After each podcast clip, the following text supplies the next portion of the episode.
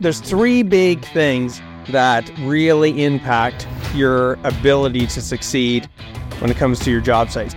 You've dealt with it, I've dealt with it, all contractors deal with it, but what do you do about it? People that aren't contractors or haven't owned their own contracting business, they don't really get that. Here in Canada, man, and even in the US, weather conditions, you know, snow and rain and temperature can have a massive effect. With that being said, you want to look at flexible scheduling know what defines a good subcontractor. It is about communication, it is about skill set.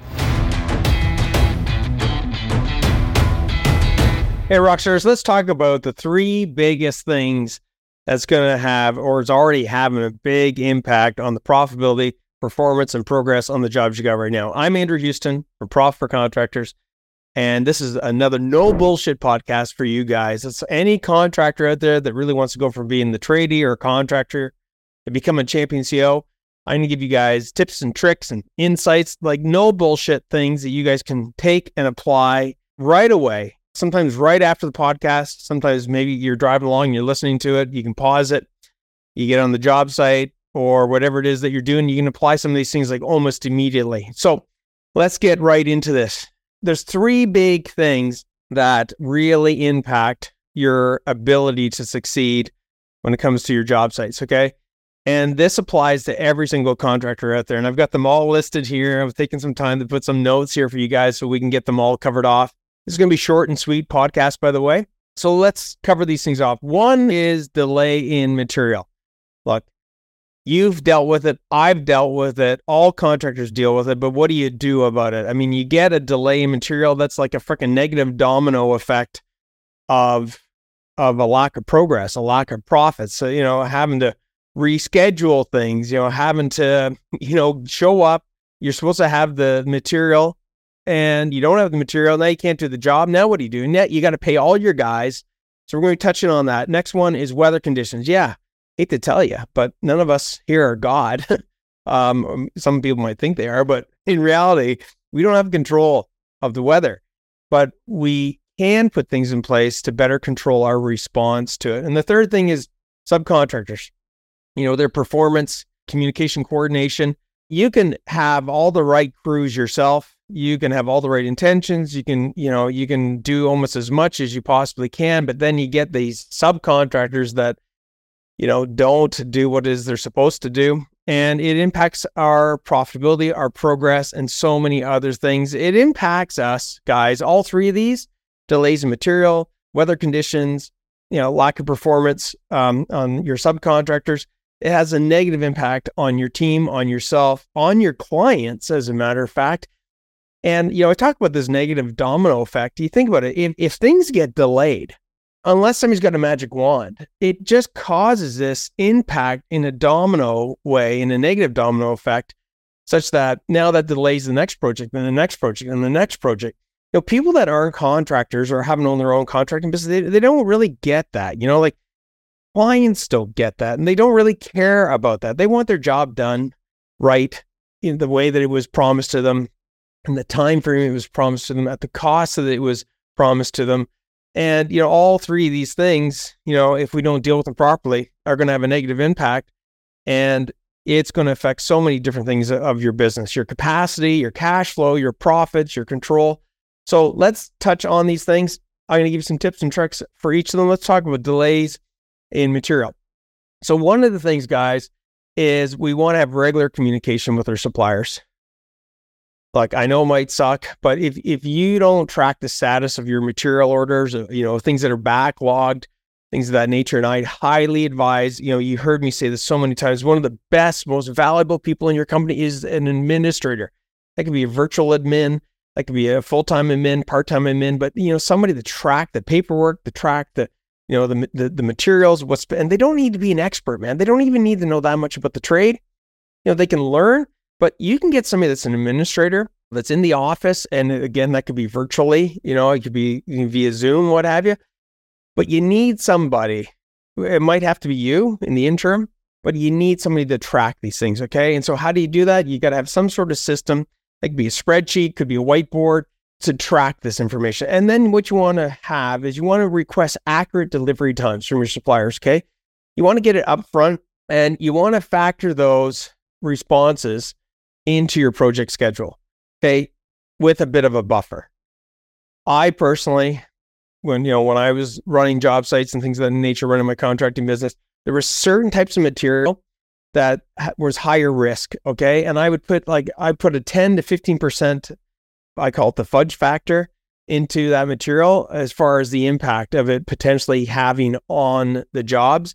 And I would, you know, I would actually factor that in as a bit of a buffer in the information that the suppliers would give me. Um, you know, I was tracking the material. I actually had an in person do that.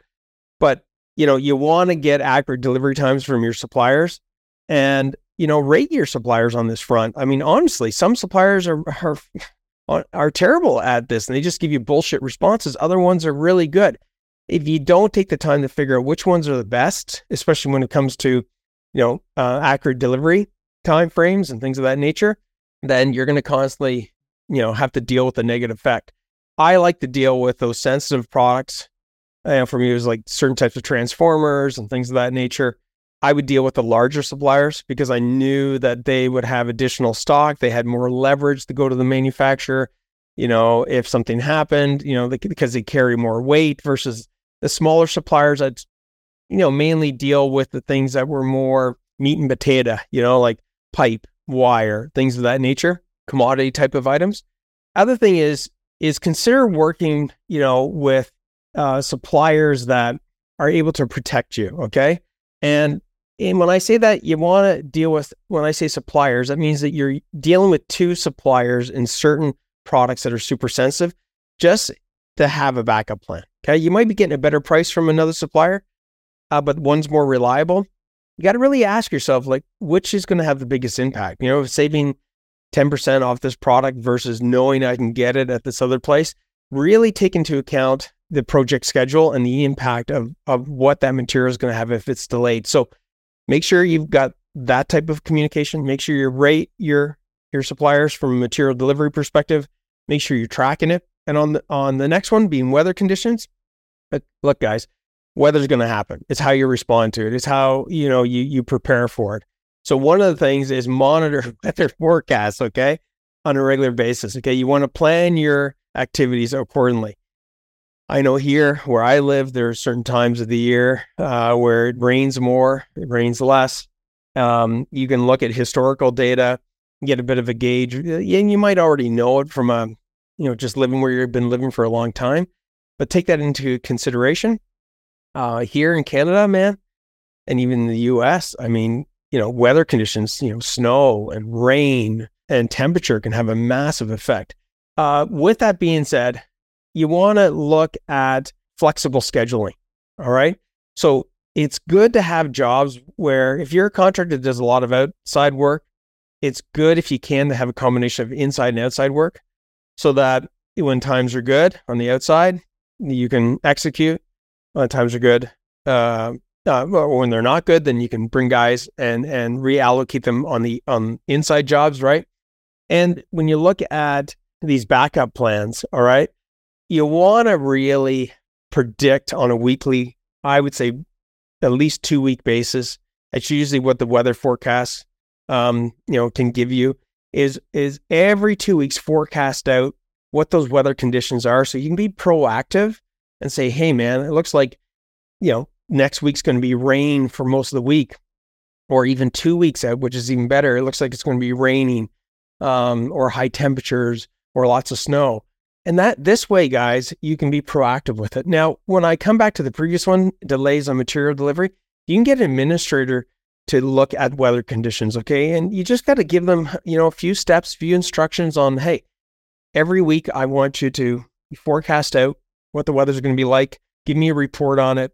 You know, let me know which jobs that are outside versus inside that we're you know, we're working with right now that are going to potentially have an impact. Then it's your job or the your PM's or lead hand's job to take that information and apply it. Last one, let's talk about subcontractors. At some point in our jobs, we all have to use a subcontractor. In most cases, there's some form of subcontractor um, engagement that we're going to have. Now, that could be a subcontractor that the client has brought in or subcontractor that we're using. Here's the thing first things first, you have to have a detailed contract, guys, with your subcontractors, outline specific milestones, you know, I was outlining deadlines and consequences, you know, if they miss these targets. Okay. Next is you want to regularly communicate with them. Set the expectations in that contract of how you're going to, eh, you know, what you expect from them on a, on what defines regular communication. What does that look like? What do they got to provide to you? Look, these people, uh, the, these subcontractors can be huge leverage for expanding your capacity, for bringing in people that are experts in certain spaces, for you being able to land certain clients, to get more clients, because you can't be the end all to be all for everything. And sometimes we got to bring in, you know, subcontractors because of capacity issues, especially with the hiring issues that are going on in today's world. So have a detailed contract in place, guys and make sure you you know you're rating your subcontractors. Like know what defines a good subcontractor. It is about communication. It is about skill set. It is about you know the the quality of workmanship that that they provide. And also get a better understanding of what systems do they have in place or don't have in place because i'm going to tell you something you engage with a subcontractor and you ask this subcontractor like show me the systems you have for tracking your jobs and making sure that you got the you know right level of communication that you're going to provide to me and they have no systems i'm going to tell you they can promise you until they're blue in the face uh, that they're going to be the best subcontractor that they're going to communicate all these different things. If your subcontractors don't have any systems in place to support that it's basically a load of bullshit uh, I, I tell you, so many times I've, I've dealt with this. So many promises have been broken. So have a good contract in place. Make sure you define what a, a good subcontractor is specific to what you're looking for out of them and what you need out of them. Um, and maintain open lines of communication. Okay. Address performance issues, guys, like real time. If something goes wrong, don't wait a week or two or three weeks. Don't overcomplicate it. Okay. Rough it. I'd rather you send a text and say, hey, man, like, can you tell me a little bit about what happened with X and Y? Um, as soon as possible, because if you don't address those things, they're going to keep reoccurring. Okay. And it, it really is an opportunity to build a better relationship with them. But if you let it fester, if you don't address it right away, you're going to forget about it. And that's going to potentially lead to bigger problems. So back to communication, there's a responsibility that you have as well as a responsibility that they have. When I, when I say there's a contract, it's not just a contract is one way. It's got to be both ways. Okay. How's this going to work for them? How's it going to work for you? And, you know, is that combo a potentially successful combination, right? And consider building a network, guys, of, of reliable subcontractors. Have a backup plan. Like I said before, like have a list of like of your subcontractors and rate them and continuously update and rate that so that you can notice changes. You know, I've had subcontractors that we've engaged with that were really good subcontractors in the beginning. And then guess what? It all of a sudden went sour. And it turned out that the owner of the company got a new lead hand or a new PM or a new person in the office. And that owner didn't even know how bad things were going. Um, but because we communicated with them, they were able to fix it, get somebody else in. So monitoring these people you know, on a regular basis is important because things can change, just like things change in your business. So, guys, in addition to these specific solutions, I- implementing, you know, effective project manage- management practices, you know, that that ties into the weather, the subcontractor topic, the delivery uh, issues is going to be huge.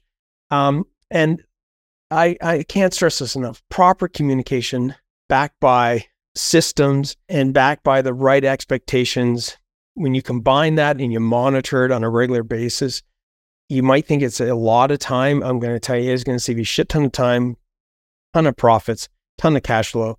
It's going to prevent a ton of unhappy clients and even unhappy team members. Okay, nobody wants to deal with a company that doesn't have some form of control over the lazy material that we know is going to happen. You know, in weather conditions that we know is going to happen with subcontractors that are not all going to perform all the time at the level that we want to.